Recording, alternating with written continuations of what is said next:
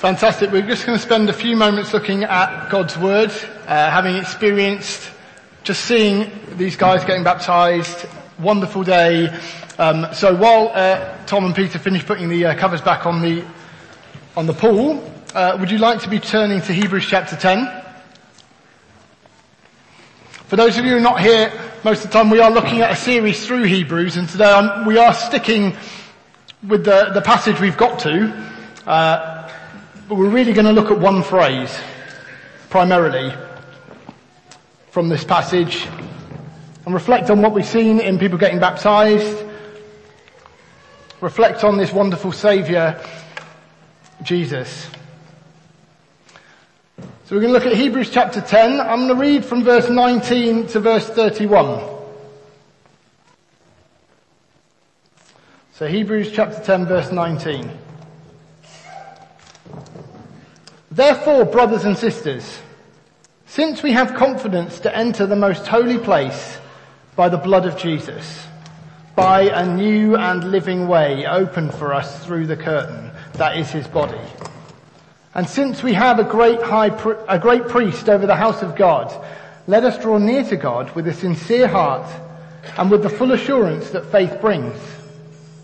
Having our hearts sprinkled to cleanse us from a guilty conscience, and having our bodies washed with pure water, let us hold unswervingly to the hope we profess. For he who promised is faithful. And let us consider how we may spur one another on towards love and good deeds. Not giving up meeting together as some are in the habit of doing, but encouraging one another, and all the more as you see the day approaching. If we deliberately keep on sinning after we've received the knowledge of the truth, no sacrifice for sins is left, but only a fearful expectation of judgment and of raging fire that will consume the enemies of God.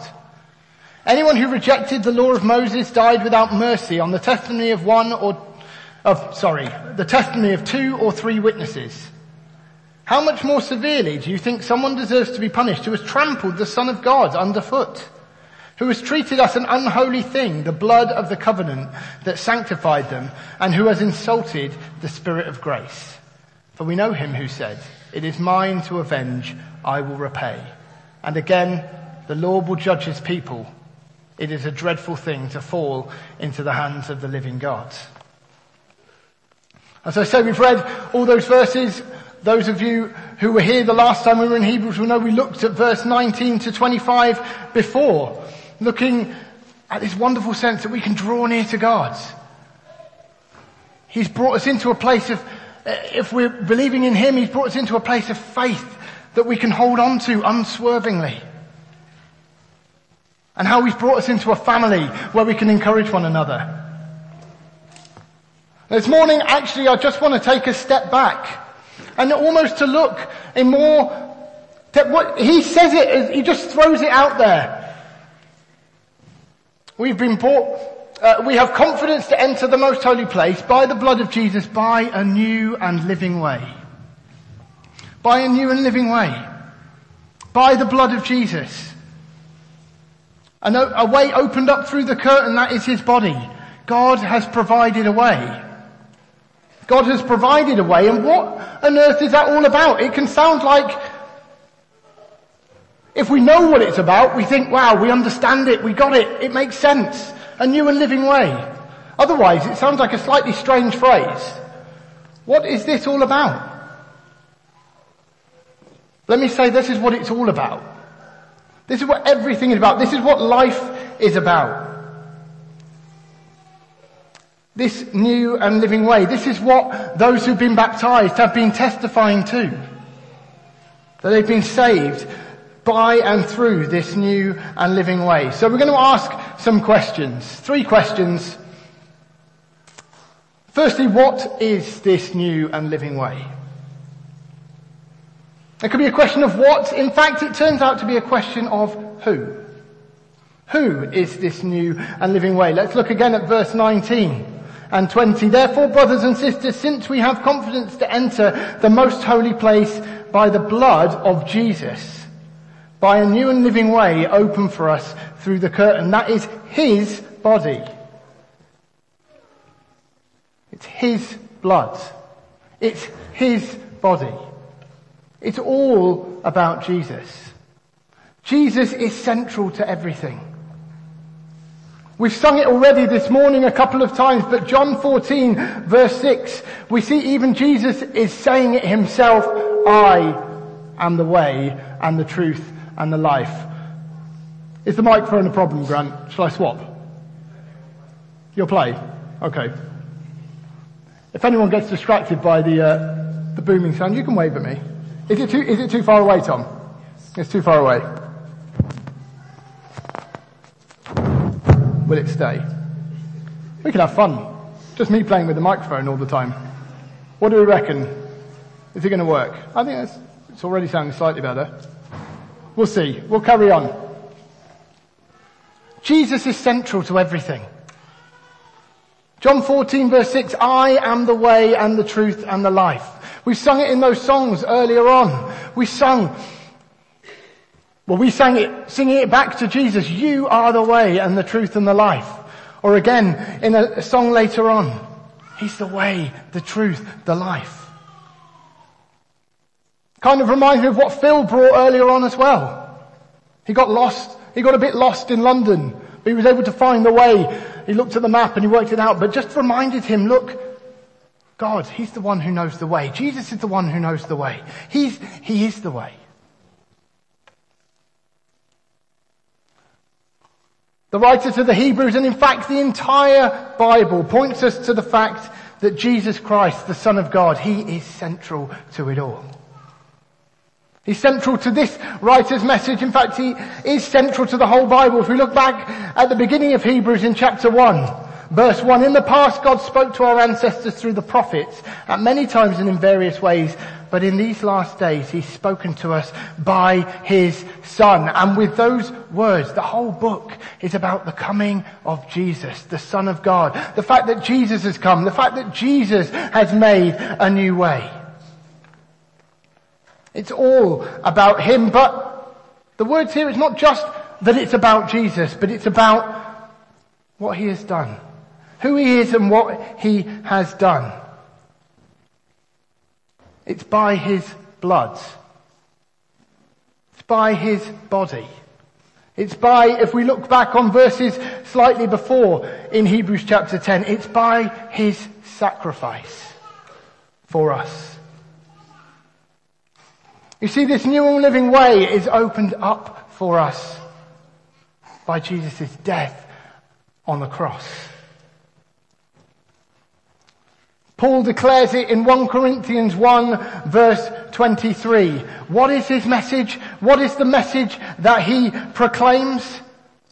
What is the message that he's proclaiming to the Corinthians and everywhere he goes?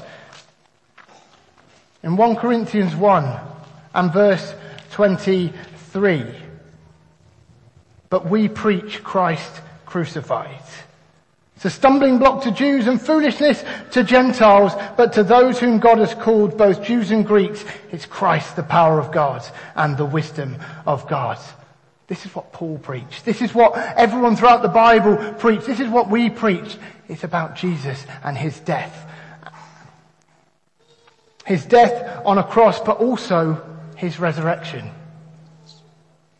Jesus crucified and raised to life. It's a wonderful truth in Hebrews chapter 10.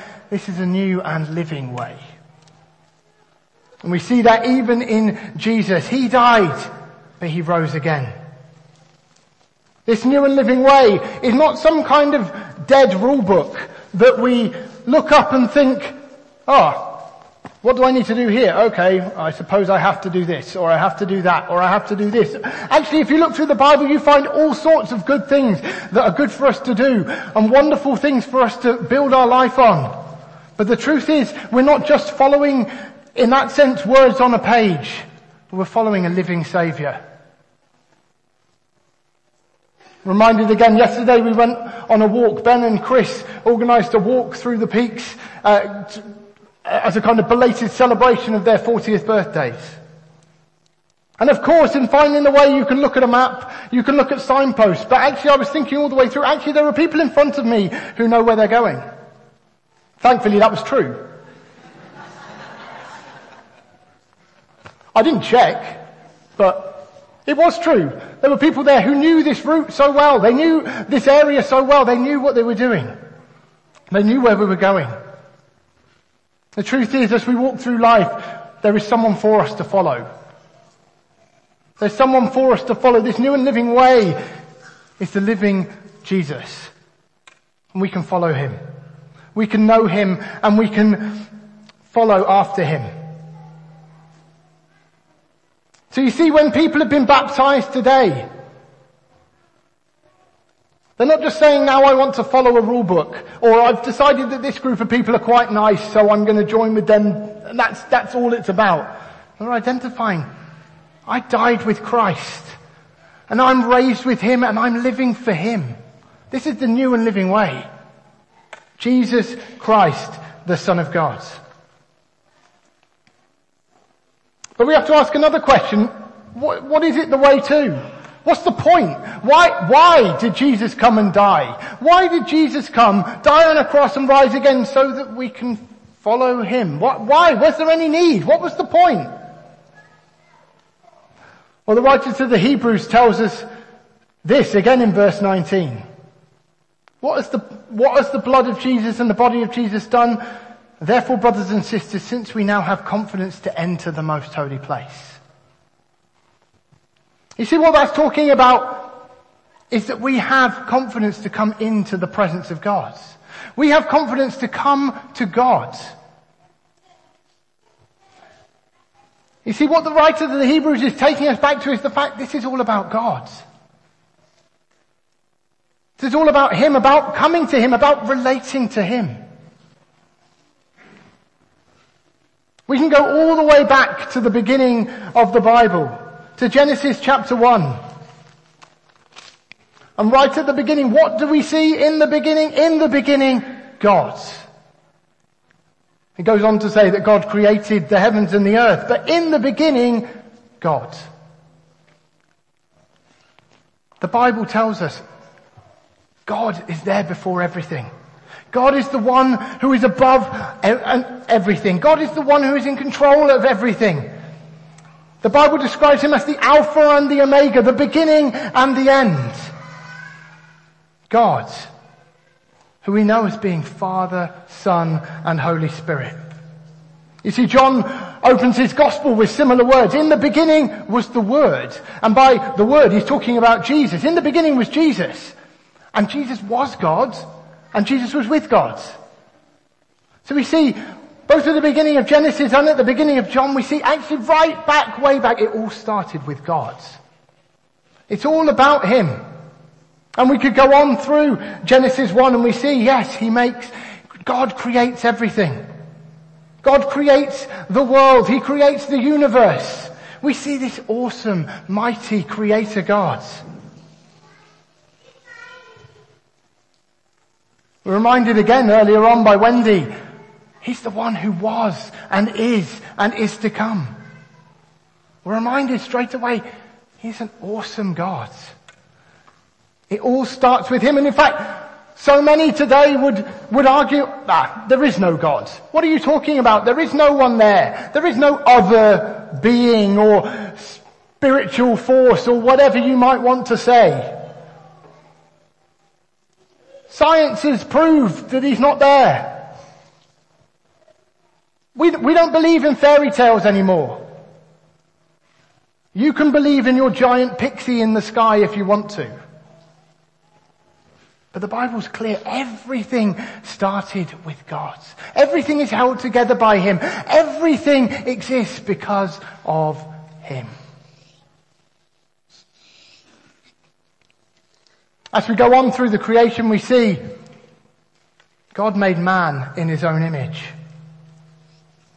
God made man to have relationship with him. If you, if you want to look back later at those early couple of chapters of Genesis, we see Adam and Eve relating with God. God walks with them in the garden and he has perfect relationship with them.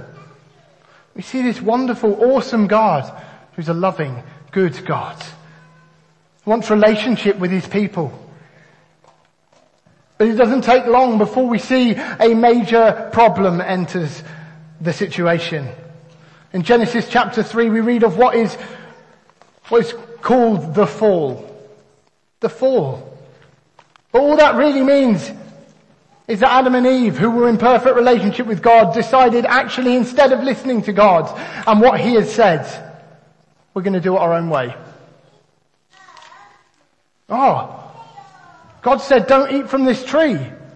Oh, well, actually I quite like the idea of eating from this tree. And you, you hear of the serpent, the devil coming in and whispering in their ears and saying, well, does God really love you? Does, did he tell you not to eat that? Will you really die if you eat that? And they're kind of convinced, well, maybe we'll just do our own thing. And you see from that moment, everything changes. Their perfect relationship with God has been destroyed. But you see, the truth is that's the reality for all of us. Paul tells us in Romans uh, that all have sinned and fallen short of the glory of God. We all have.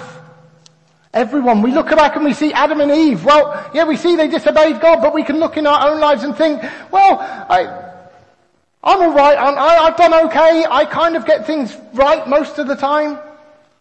Actually, if we really look and think about it from God's perspective, we've all messed up as well. And you see the effect that that had back in the garden. We understand a perfect holy God and sinful people can't really mix. This can't work. Where before they had perfect relationship, now this isn't going to work anymore. We see this initially so practically in that they had to leave the garden. They had to go from God's presence. They had to go out eh, beyond the garden. You see, we've seen an awesome, mighty God. We see a loving, good God, but we see also God is holy and just. He is perfect.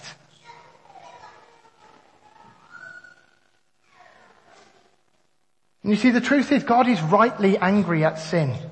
God is rightly angry at our rebellion, at the fact that we've turned away, at the fact that Adam and Eve took that apple when it, oh, it wasn't an apple necessarily, it was fruit of some sort. Just to put that on the record. I've thrown myself completely. That Adam and Eve took that fruit from the tree. God is rightly angry. He's rightly angry. You turned away from me. The perfect God who made you, who created you, who put you in this wonderful, beautiful garden. He's rightly angry at sin. But you see, as we, we kind of head back to where we find ourselves in Hebrews, we see God had a plan. His perfect plan to bring his people back to him. A perfect plan to call a people back to himself. You see, we also see a glorious, merciful, a gracious, merciful God. You see this plan to bring people back, we see it foreshadowed all the way through the Old Testament. And we've seen specifically in Genesis, uh, Genesis, in Hebrews chapter 10, of the wonderful truth that the law that God gave his people, the law that God gave to Moses on the Mount, on Mount Sinai foreshadowed. It was a shadow of the good things that were coming. But we see all through, and you can read that in Hebrews 10 verse 1. But we see all through the Old Testament, God is showing us, look, I'm bringing a plan to bring you back. You see, even right in the garden in Genesis 3, God tells the snake, the serpent, the devil, you see the woman, one of her offspring, he's going to crush your head. One of her offspring is going to crush your head, snake. You see, it's a picture even back in the garden. Look, one day, Satan, one is going to come who is going to deal with you. It's going to deal with sin. It's going to deal with death once and for all. And on we go through the Old Testament. God calls Abraham, a man who was living in a particular place in the Middle East. He says, come to a place where I show you. Come, I'm going to make you a great nation, a great people. And then he says to him, and your offspring will bless the whole earth. And we go on through Isaac, Abraham's son, and Jacob, and, and on through the descendants. God calls his people out of Egypt. He says, come, come and worship me. He establishes them as a nation. He gives them the law, this wonderful law that was a shadow of the good things that were coming. But ultimately it was foreshadowing something else. Something greater, something wonderful, ultimately leading to this new and living way. That new and living way, we've already said, Jesus coming and dying on the cross. The new and living way. It leads us ultimately to that hillside till on that cross as Jesus died. Jesus. Jesus, He's the one. He's the snake crusher. Jesus, He's the one. He's the law fulfiller. Jesus, He's the one who is the world blesser that God said to Abraham. Till on the cross as Jesus died, what? The wrath of God was satisfied the wrath of God. You know, this right anger of God against sin was satisfied on the cross. So what's the point? What is the point of the new and living way? What is the point of Jesus coming and dying? God sent Jesus to bring us back. To pay the price for our sin. To deal with the problem, the void that had opened up between us and God it said actually in the beginning Adam and Eve had perfect relationship, but now we can't have relationship with him.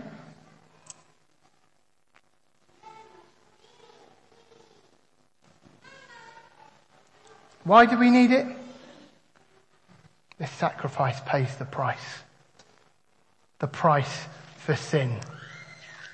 Hebrews 10 and verse 11 and 12. You see, this was the old way. Day after day, every priest stands and performs his religious duties. This is what the Jews knew. This is what they saw. This is what they saw that the priest would go into the temple again and again and try and make things right. He'd make a sacrifice, make a sacrifice, make a sacrifice.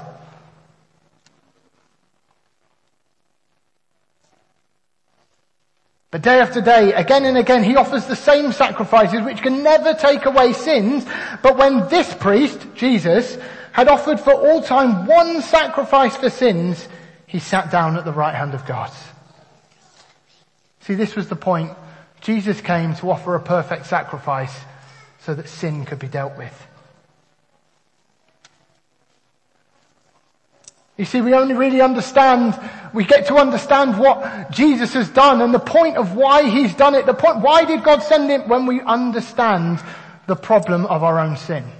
when we understand the problem of sin in the world, the fact that actually we as human beings have gone our own way. We've turned away from God and we're lost. Like Phil was reminding us, we're lost. We were lost in sin.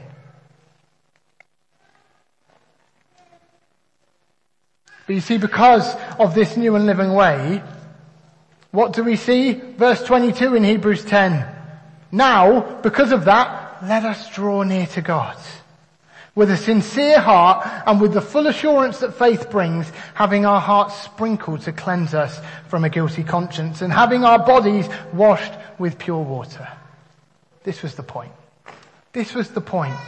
New and living way. Jesus came and died so that we could be made clean and come back to God. And you see, even there, we see that allusion to what's just happened earlier on today. We see that allusion in talking about bodies washed with pure water. What's happened? All these six men and women have gone down into the pool. They've said, this is what's happened to me on the inside. This is what God has done for me. I've been washed clean. I've been washed clean. I've been washed clean because I died with Christ. Romans 6 and verse 1. What should we say then? Shall we go on sinning so that grace may increase? By no means. We are those who have died to sin. How can we live in it any longer? Or don't you know that all of us who were baptized into Christ Jesus were baptized into his death? We were therefore buried with him through baptism into death, in order that just as Christ was raised from the dead through the glory of the Father, we too may live a new life. Um, I know at least one, if not many of those who were giving testimony were talking about that wonderful sense of, look, that old life is gone. That old life is gone. Now I'm living with Christ. I'm living for Him. I'm living in Him. It's His life. Look, I have been crucified with Christ, died to my old way of life, and now I'm raised with Him. I'm forgiven. I can relate to God. So why do we need this way? Why was it necessary for Jesus to go to the cross? As the writer to the Hebrews is saying in one way or another. So we could be forgiven. So that we could be saved. So that we could be drawn back to God. So that we could come to Him. That's the truth. That's the wonderful truth. Therefore, that's why a day like today is such a joyful time. When people say, this is what's happened for me. Jesus has saved me. And so I'm getting baptized to show everyone. That's the truth. This is, this is a happy day. This is a wonderful day. It's a wonderful sign that something wonderful has happened. But the writers of the Hebrews provokes us to ask a third question in the verses that follow. Is there any other way? Is there any other way? Now we're going to look at verses 26 to 31 in some more detail another time. Because there could be a very quick summary. You see, there, there's some quite difficult verses. There, he's not holding back. He's giving stark, harsh words in some ways. But this is the key. This is what screams out of these verses. Jesus is the only way. Jesus is the only way. There is no other way. I was intrigued. You know, all the little titles that get put in your Bible, they're not part of the scripture, by the way. But I was reading one copy of a Bible and it had a title over the section from verse 26 and it just said Christ or judgment. And actually, that's not a bad summary. Verse 26 tells us, if we deliberately keep on sinning after we've received the knowledge of the truth, no sacrifice for sins is left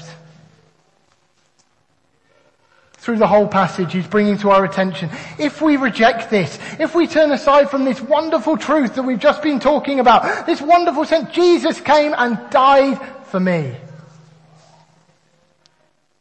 then there is no other sacrifice. There is no other way. There is nothing else that can be done. Back to John 14 and verse 6. What Jesus said, I am the way, the truth and the life. No one comes to the Father except through me. You see, sometimes we sing songs with the words, Jesus my only hope. They're wonderful words and I often find myself thinking in kind of two ways about them. In those words we can sing and we hear, Jesus my wonderful hope. Jesus my hope. You are my hope. How wonderful is the hope that we have in Jesus. But at the same time we see the starkness of our position, the, our reliance on Jesus. Jesus, my only hope. There is no other way. In singing, singing those words, in reading words like these in the scripture, we come to a wonderful right understanding. We need Him. We need Him. There is no other way. So today, as we rejoice in people being baptized, as we, as we hear the truth. And we see with wonder again this awesome God who created everything, who is perfect and holy in every way, has provided a way for us. For us, sinful, rebellious human beings, to come to Him, to be forgiven, to be set free. That way through His Son giving everything for us. Dying in our place, dying our death. that we may have hope. And what a hope. What a hope. That from the sinful place that we were in, we can be with God. And acknowledge, of course, in that sense, understanding that, understanding that wonderful truth, that therefore, if we reject this way, this wonderful way, the fact that Jesus died for me, then of course, ultimately then there is no hope. No sacrifice remains, only a fearful expectation of judgment. So this is the new and living way. Jesus Christ, the Son of God, died and rose again so that you may be set free from the power of sin. That your sin may be forgiven. That by coming to Him, believing in Him, you can know God. I would encourage you, if you don't know Him today, then you can. You can know Him. You can come with a similar testimony as those who got baptized. I didn't know Him. I didn't know what, what it was about. But then I heard the truth. One way or another, I heard the truth and I believe in Jesus. As Helen reminded us earlier, come and know that joy that comes from knowing Him. For others, today might just be a prompt to hear the words of scripture, believe and be baptized. You've seen it today. It's been alluded to in this passage. Coming, cleansed hearts, but washed with pure water. It's an encouragement for you. If you've been holding back for any particular reason in getting baptized, come and testify to what God has done in you. Come and declare, my heart is cleansed. I've been forgiven and I'm following Christ. And for all of us who've received this hope, who know this wonderful Saviour, who know God through this new and living way, let's be stirred again at the wonder, the wonder of this truth. Jesus who died for us is risen and we can follow him. Amen.